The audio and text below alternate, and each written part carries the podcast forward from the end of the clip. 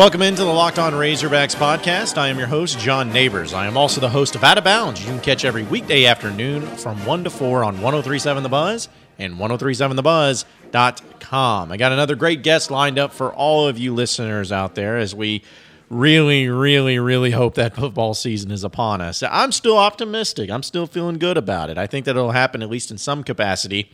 And that's what we're going to continue to talk about and get into some of the weariness, but also some of the realistic expectations that we can have for the college football season as we go ahead and bring in on the phone lines Connor O'Gara, who's a writer for Saturday Down South. He wrote a really great article and a great piece on Barry Odom, as uh, well as some of the things going on with Arkansas. We'll talk to him about that and the rest of college football. Connor, really appreciate you joining us this afternoon, man. How you doing?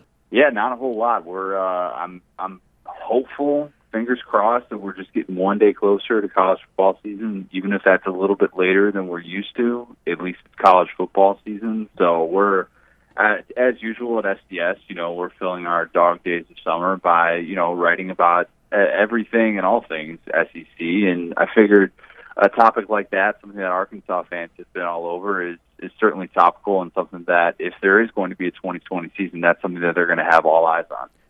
Connor, before you we get into the uh, talking about Barry Odom, what's your overall thoughts as far as do you think college football is going to happen? Because we hear from a lot of different people who have varying opinions on it. Yeah, you know, I've gone back and forth on this. Um, when the initial announcement came out that the Big Ten was going to the conference only scheduling, I said, you know, I, I truly think this was a move that was made to have a college football season this year. And I know a lot of people took that as kind of the first of maybe a death by a thousand paper cuts type of scenario. I didn't really look at it like that just because I thought it gave the Big Ten a little bit more flexibility. And while it was a bummer to see some of these big time non conference games canceled, that at least showed me, hey, look, the Big Ten's trying to make this happen. They're just trying to figure out the best possible way to do it.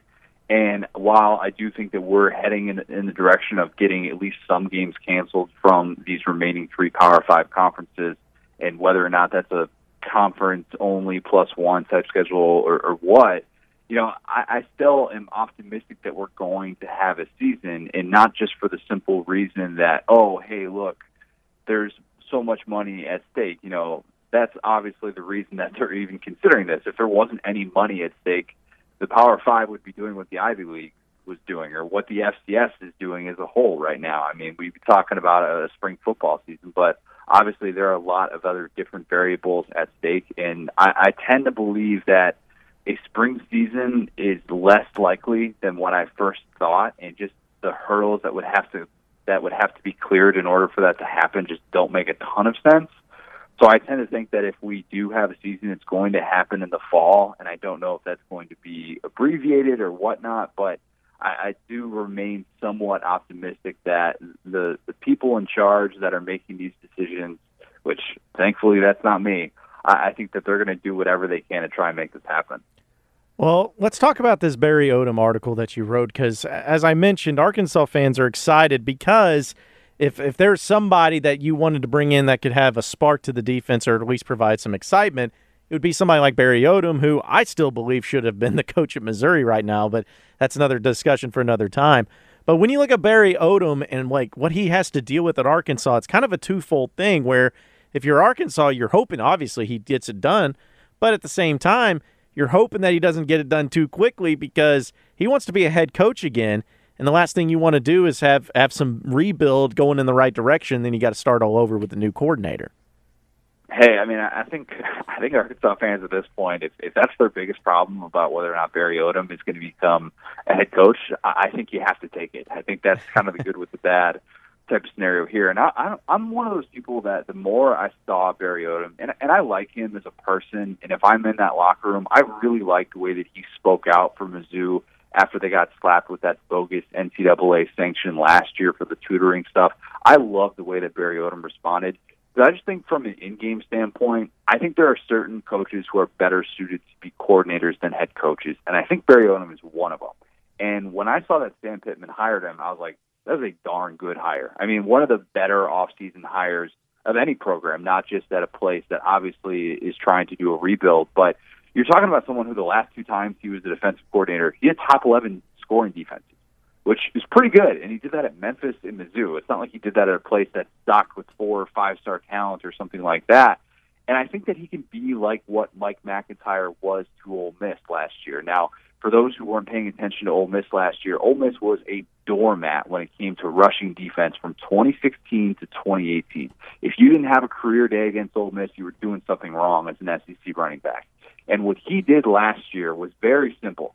They started practicing pursuit drills. They started actually tackling in practice. And pretty soon, guys figured, oh, hey, when we're in position during games, we're in much better spots to make plays and make tackles in the open field. And sure enough, that's exactly what Ole Miss did. Like a lot of people will look at the fact that Ole Miss won four games and say, ah, they, they struggled, they had these these issues, whatever. They went from the number 115 run defense to the number 44 run defense in the country. I think that Barry Odom can be to Arkansas what MacIntyre was to Ole Miss. Now, I don't know if he's going to pull off that drastic of a turnaround, but it's got to start with the run defense because obviously that was a major issue with John Chavis in his defense the last couple of years. I guess you can call it defense, but hmm. I think Barry Odom has a, the ability to put guys in the right spot, and I think that's what he's going to do really, really well, and that's going to be noticeable from the jump. I don't know what the upside is but I do know that if I'm banking on a team to make significant strides in year one, just with the personnel that they already have, I think that Odom is a good guy to do it. What's been the key to Odom's success? He's had success everywhere he's been. Would it be a scheme or is it something another factor? You know, you could look at it from the scheme eh, because I know that he hasn't necessarily committed to exclusively running the four-two-five, which you know maybe part of that is because he wants keep a couple of things up his sleeve or because of the weird off season that we've had.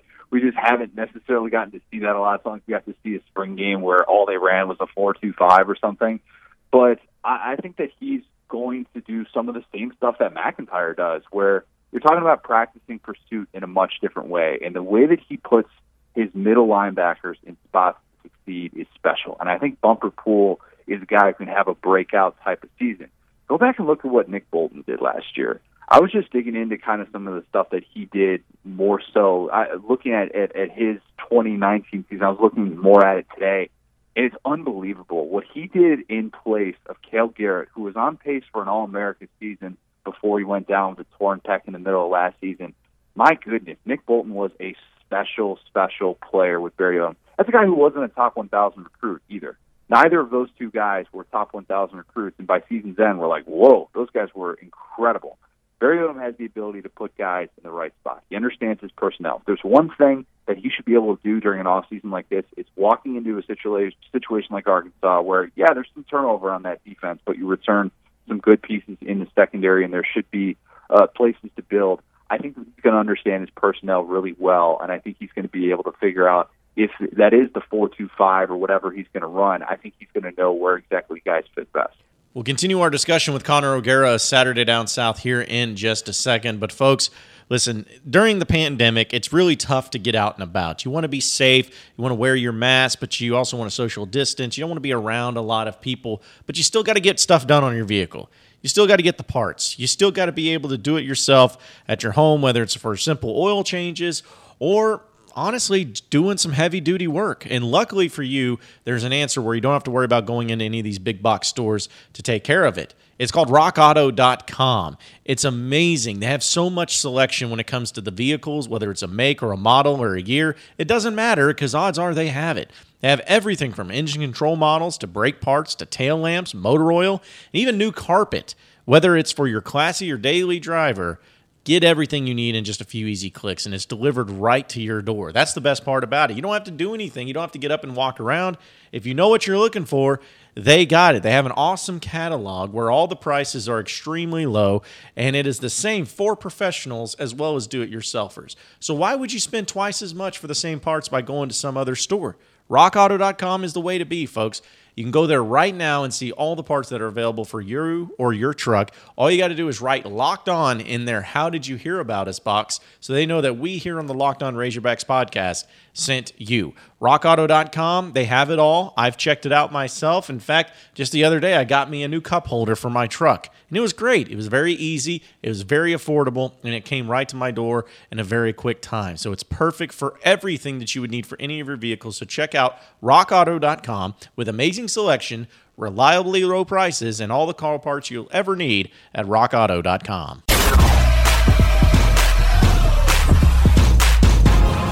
You are Locked On Razorbacks, your daily Arkansas Razorbacks podcast. I don't know if you believe in in the same theory that I have, and I think it may be very obvious that in college football it's so much easier and set up to have more effective offense than defense just because of the way the game's played. So go all in on an offense and then kind of worry about defense afterwards. Now that's not to say you can't have a great defense, but it's obviously about scoring points. So in college football, what is a realistic, especially at a place like Arkansas with Barry Odom, what's a realistic type of deal to have an, a defense that's at least good enough to keep you in games? Do you have to look at the scoring? Do you have to look at the rankings? Is about run? Like, how do you really grade how good of a defense is? Because even the best of defenses may not be uh, great statistically because they're on the field the whole time because their offense scores so quickly, similar to what LSU did last year. Well, I mean, let's be honest. The only the only way to go for Arkansas is up. So I, I do think that improvement is imminent, and I do think that it starts with the run. I know that this is a, a pass-heavy world that we're living in, but I just think it is. So, I mean, this is going to sound really, really basic here. It's a lot easier to play football against a team who can't stop the run as opposed to a team that can't stop the pass. It just seems like you can control your destiny a whole lot more and you set yourself up in a much better way. And when teams could just run all over you, that that's when you see these lopsided results. And you know, Ole Miss figuring that out last year, you really saw with Mike MacIntyre how they were able to actually stay in games. Like people don't realize their average margin of defeat in SEC play was four and a half points. I mean, like that was a much improved team from a team that was losing by three scores regularly, you know, for uh, at least two, three years there. So I, I think that for Arkansas, that's got to be the first thing. That's cliche, but I, if Arkansas can improve to the point where they're at least a mediocre run defense, that's getting up to maybe like number 60 in the country or something like that. Which uh, that's that's just a start. That's year one. I think that sets them up for much better chance of success. I think it's so difficult right now to assume that they're all automatically going to make this this massive leap in three years and be you know competing for division titles. But if I'm looking for a positive year one return, that that's got to be the place because if you have guys that are in position to make plays, you have guys that are buying into your system, tackling the open field, doing those things. That's going to make everything else a lot easier. So the four-two-five is a defense that you don't see a lot. What's the biggest strengths and weaknesses of that defense? Well, the strength of the linebacker position. I mean, it's it's having guys who can do a variety of things for you. And like I said, Nick Bolton. I, I mean, if you if there's a reason for Arkansas fans to to be excited about Barry Odom and his defense. Go look at what this kid did last year. I mean, just a special player as a sophomore, non-top 1,000 recruit, and he was under recruited. Don't get me wrong, but still, I mean, what he did eh, from a coverage standpoint and defending the run. That's exactly what they preach. It's gap discipline. It's being able to have linebackers who are willing to do a variety of things. Can Bumper Pool be that guy for Arkansas? Is the big question moving forward. And I think that you know their ability to st- to stop the run is really that's that's what Barry Odom is going to pride himself on year in year out. And even though they were a doormat last year for the latter half of the season, you know even during that six game losing streak, they still only allowed 23 points a game. I mean, it wasn't like they were getting stomped repeatedly by the SEC and they were, you know, allowing 40, 50 points or anything like that. So I think it's really going to put a lot of emphasis on the middle linebackers to be able to, to cover a lot of ground, move laterally, and then you're going to trust your experienced secondary to come up with some big time plays. And I think if if Arkansas can establish that type of culture and they can build from within the middle the middle spot of that defense and work around it, I think they're going to be set up well for success. We'll continue our discussion with Connor O'Gara of Saturday Down South here in just a second, but first, this. You are Locked On Razorbacks, your daily Arkansas Razorbacks podcast. So, talking about Barry Odom and his time at Missouri, I've always felt like he was doing a fine job, but they decided to make a move and they end up hiring, hiring Eli Drinkwitz, which uh, we'll see how that one pans out. But why did they fire Barry Odom? Was he was he that bad? Was there more of a, a power struggle there? Because it just seemed like, for an outsider's perspective, he was doing a good job given the circumstances up at a school that had its own problems. Yeah, and you know he inherited a, a tough situation, the, the fallout with Gary Pinkel era and, and the strikes that were that were going on at Mizzou. It wasn't easy, but I kind of felt like it had run its course. And you know, Mizzou is thinking something like what ninety-eight million dollars into their stadium, and they made a big time investment to to try and look the part of an SEC school. And you know, you could make you can make arguments for Odom and you can make them against him, but somebody who never had a winning record in SEC play and the way that the team kind of fell apart down the stretch was just deflating. And you know, when you lose five in a row like that, and it just feels like your team, at least from an offensive standpoint, has nowhere to turn. Probably not the best sign. I mean, this is somebody like they. You could argue that Mizzou had its best quarterback in program history with Drew Lock, and I know you can make the case Chase Daniel, Blaine Gabbert, also very, very phenomenal quarterbacks at Mizzou. But you can make the, the case that they're the most prolific quarterback of all time, and their best season was eight and five overall, four and four in, in SEC play, never won a bowl game. I mean, yeah, that that's not exactly reaching for the stars, and, and I think they kind of got to a point where they're like, you know what, if we want to truly get back to the level that we were at, which let's not forget, this is a Mizzou team that won consecutive division titles when they first got to the SEC in year two and year three, then you know what you have to you have to shoot for for something higher. And Barry Odom to Mizzou was almost a little bit. I feel bad saying this, but he was almost a little bit like Matt Luke Ole Miss, and you know somebody who made sense and was a great fit at the time, given his roots, given you know the fact that he's former player there and all that stuff, but you know, eventually, if you're going to try and be the upper echelon of the division and not watch all these other teams in the division pass you up, you got to make a decision. And whether or not Eli Drinkwitz is going to be the guy to get him there, I, that remains to be seen. But you know, it was a move that they felt at that time it, it was it was the, the right one to make, and I certainly understood it. So you mentioned that Odom thrives as a defensive coordinator. What's your overall feel? Do you think he could find comfort long term in being a defensive coordinator, or do you think that he wants to be a head coach again soon? You know, it depends because he's 43. You know, he's, a pretty young guy still. I mean, like people forget that he got that job when he was in his 30s. There's not a whole lot of SEC head coaches who get that opportunity when they're in their 30s. So, you know, he very much could be one of those guys who decides, you know what, I'm just going to crush it for two, three years maybe as a Power Five coordinator, and then pretty soon I'll have those opportunities coming back my way. That's usually how it can work for guys who are of that age. Now, I don't know if he wants to go the group of five route, and uh, you know it's it's tough to tell because obviously he spent so much time at Mizzou, and then spending it, spending time at one of the better group of five programs in the country in Memphis, and that's where he really took off as a defensive coordinator he's never really had that rise as like a group of five head coach, and that's a grind. And I think that you know we talked about that with with Bret Bielema last time I was on, and how not everybody's willing to necessarily take on that opportunity.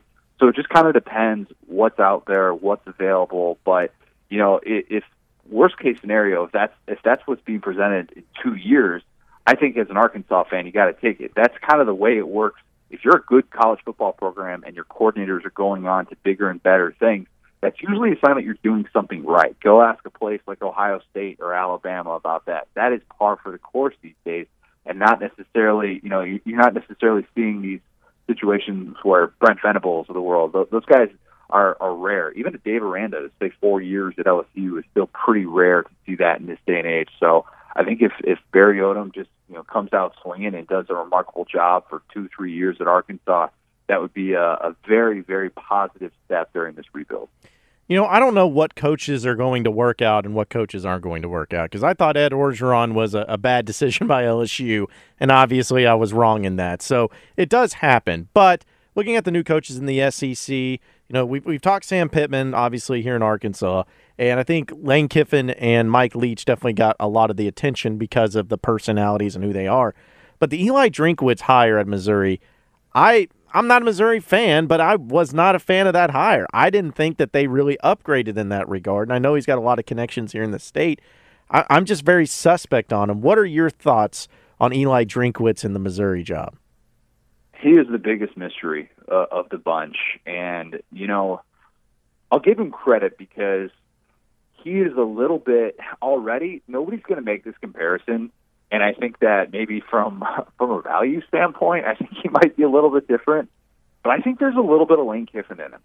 And I say that because I think he does a good job of building his offense around his talent. He's been able to win with the tip, more typical dual threat type of quarterback. He's won with a quarterback like Ryan Finley at NC State, where he sort of changed his offense to fit his skill set. He brought him over from Boise State.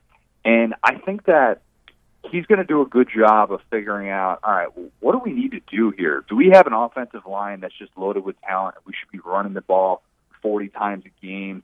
Do we have a quarterback that really needs to air it out, needs to get into a rhythm over the course of the game, and is a potential NFL guy, and we need to make sure that we get him reps? I think he's going to do a good job of executing that type of system. Now, he's considered a Gus Malzahn disciple, but I think he's got a little bit more flexibility. We know that he's going to want to play with tempo. I think he's got some weapons there to start. It might be a rough go early on, year one, year two, but you know he's fascinating because we know nothing about him. I feel like in the SEC, and you know we know that he's a great quote. We've seen that already, and some of the stuff that he's been willing to, to come out and say. And I know he's ruffled some feathers in your neck of the woods, but you know I think that watching him develop there is going to be interesting because four million looked like uh, an overpay for him. It really did. It looked like a search that was botched, and it looked like they settled on him. Now he had great success last year at Appalachian State, of course, and he's kind of been good everywhere he's gone. But we're talking about someone who, know, six years ago he was a Group of Five position coach,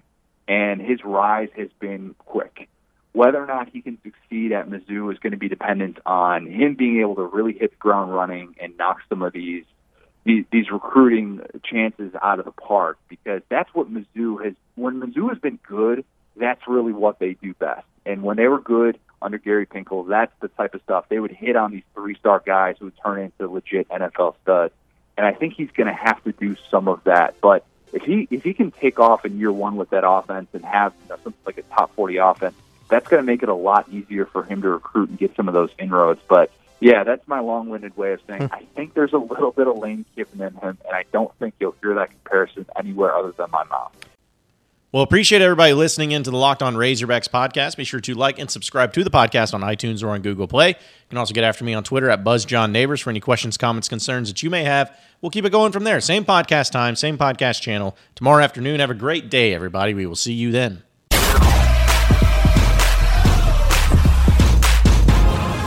are Locked On Razorbacks, your daily Arkansas Razorbacks podcast.